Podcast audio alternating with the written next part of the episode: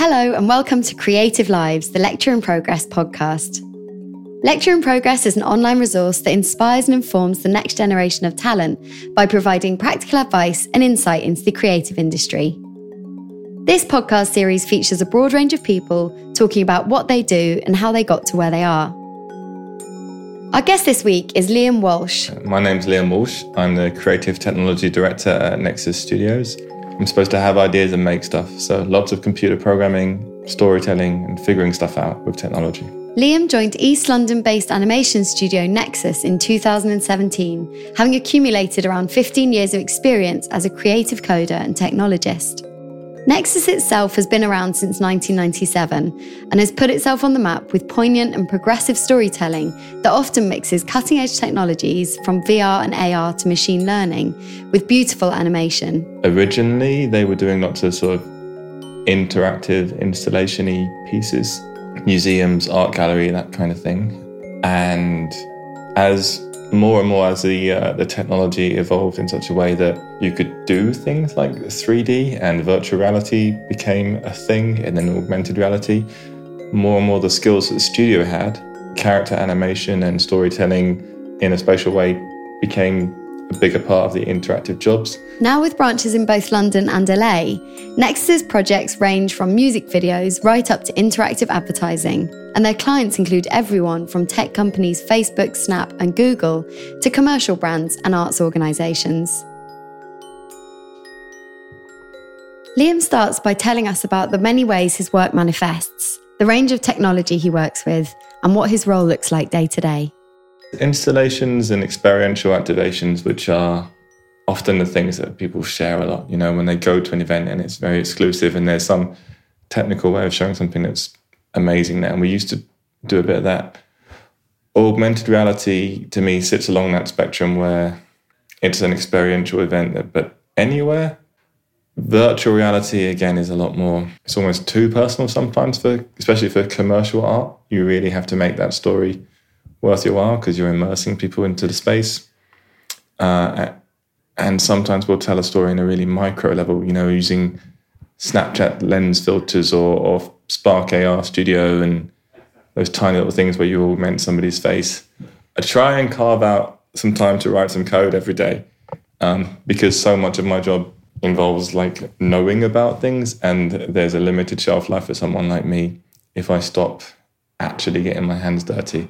Other than that, it's sadly like lots of people in senior positions at a company like this.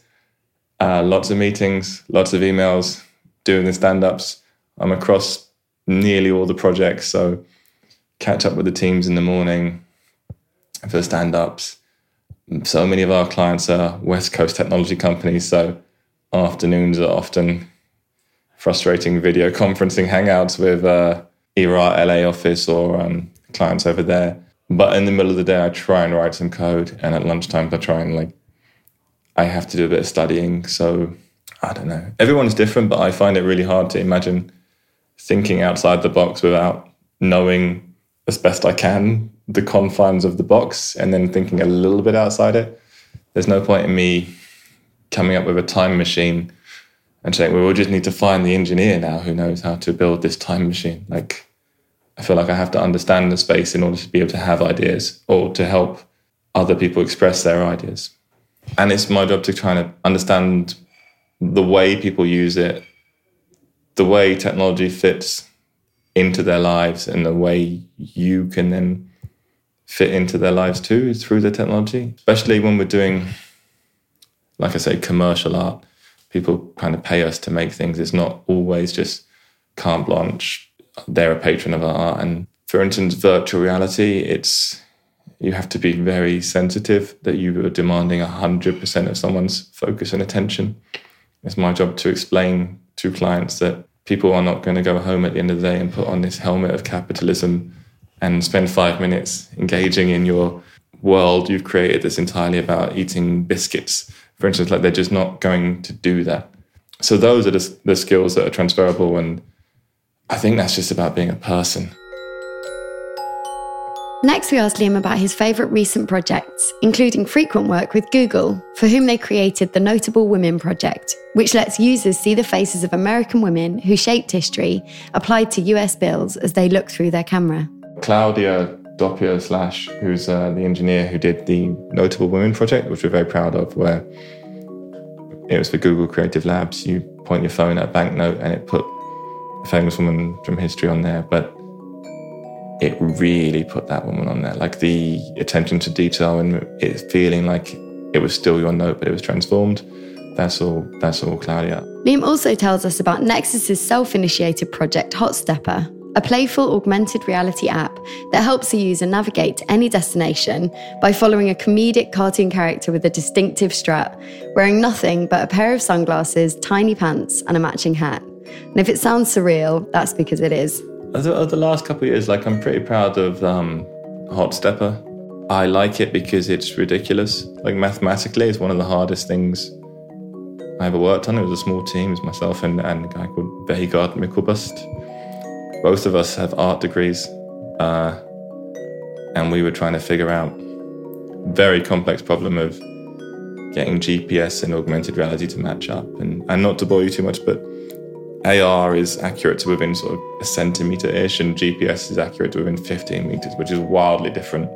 The compass on your phone is terrible. There's a reason we used to all do that figure of eight shake at the beginning, and we don't do that anymore, but not because they fixed the compass, just because people were frustrated by the gesture, and most apps just don't use the compass to figure out where you are. So getting all that stuff to work out, like, mathematically, was really tough, and the UX of it was really tough.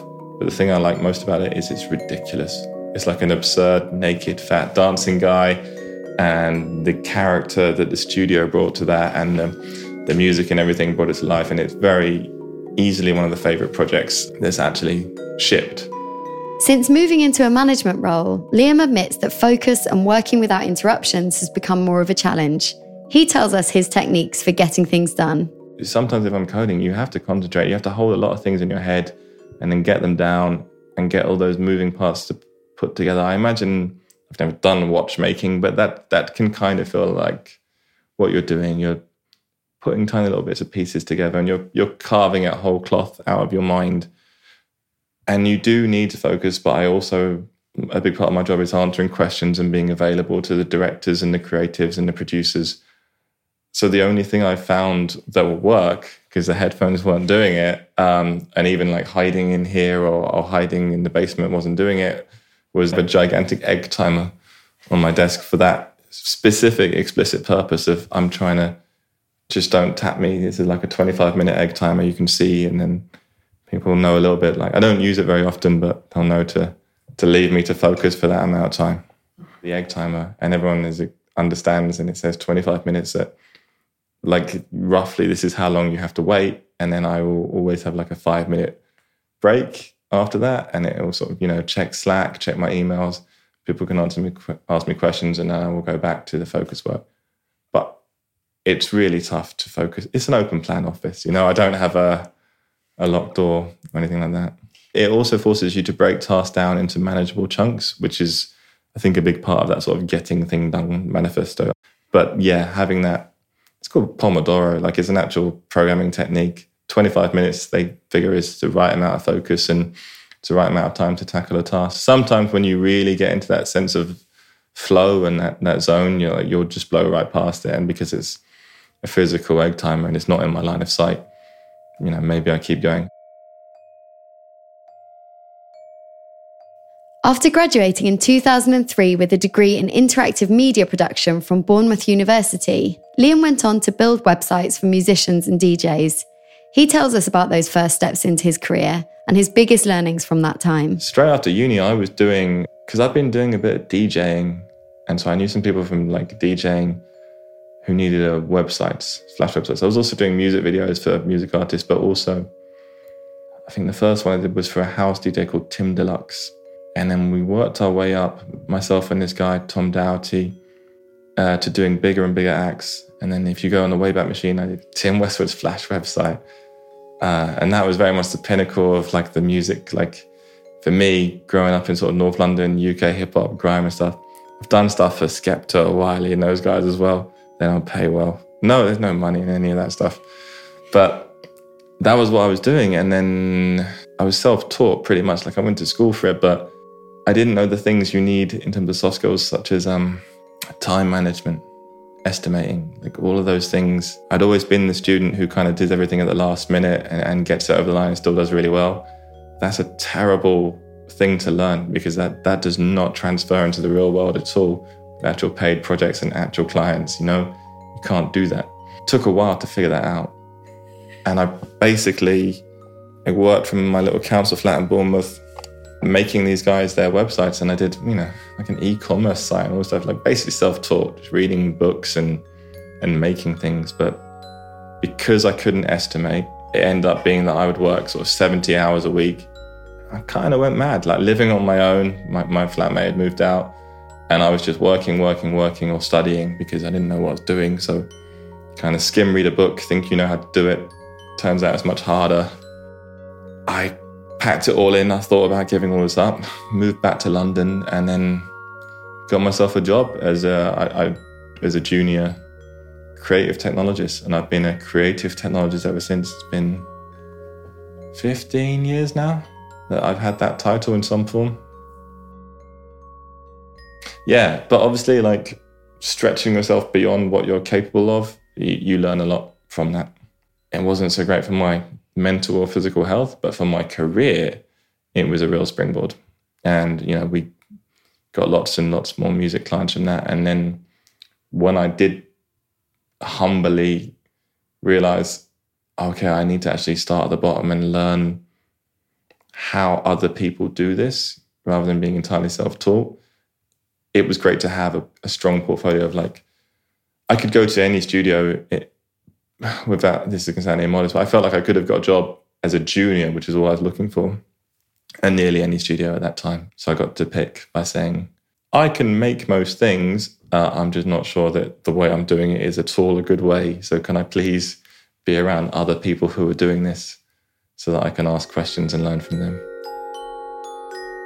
Then, as ever, we ended by asking Liam his advice for others starting out in a similar field. You have to read a lot, and I have done an hour a day on average every day for 15 years, where I'm either making something or, like, focus study, not idly browsing the web, but a book on a subject or a white paper. And you can kind of get by going to Prosthetic Knowledge, which was a great Tumblr, creative applications, and just seeing what other people are doing. But as I say, it's very important to me to be able to do new things. And that means knowing about technology at a deeper level so that I can twist it or remix it or use it in a different way. I mean, it's incredibly important that you make something and try and finish it. Like, a half-finished thing isn't the same at all. Like, even if it's something really, really small, like, have a thing that's done and finished. I hire engineers a lot, and that's a tricky place to hire because you're competing with, you know, Google and Snap and Facebook and those guys who are always going to pay more. And what I can offer is interesting work. So being interesting is the way to work with us. There's a thing in engineering circles called, like, a whiteboard question where you'll try and solve an algorithm, like, just on a blackboard. You stand up in front of a couple of other guys. It's quite intimidating. They've got good degrees, and you try and, you know, write out on the board how a sorting algorithm will work. We don't do that stuff here. Like, if I were to give you a whiteboard interview, it'd be like, draw a picture of a horse at a 3/4 angle, because it's as important to me that visually you know how to do things and creatively you know how to solve problems. And I'd like to see that kind of thing in your work. Any creative endeavor, your taste and your ambition will far outstrip your ability, maybe forever. And you just have to learn to make peace with that and try and close the gap between them. But what you want to make and what you actually can, maybe you'd really have to master your craft for those two things to ever really be in sync. But just keep making things and just keep putting it out there, imperfect or whatever, but try and finish stuff and get it done and then make something else. This episode of Creative Lives was brought to you by Lecture in Progress. It was presented by me, Indy Davis, and the guest was Liam Walsh. The editor was Ivor Manley. Lecture in Progress is made possible with the support of a number of brand partners. They include Us2, GF Smith, Google, Sky Creative Agency, the Colophon Foundry, and the Paul Smith Foundation. For more information, check out lectureinprogress.com, and you can also find us on Instagram and Twitter.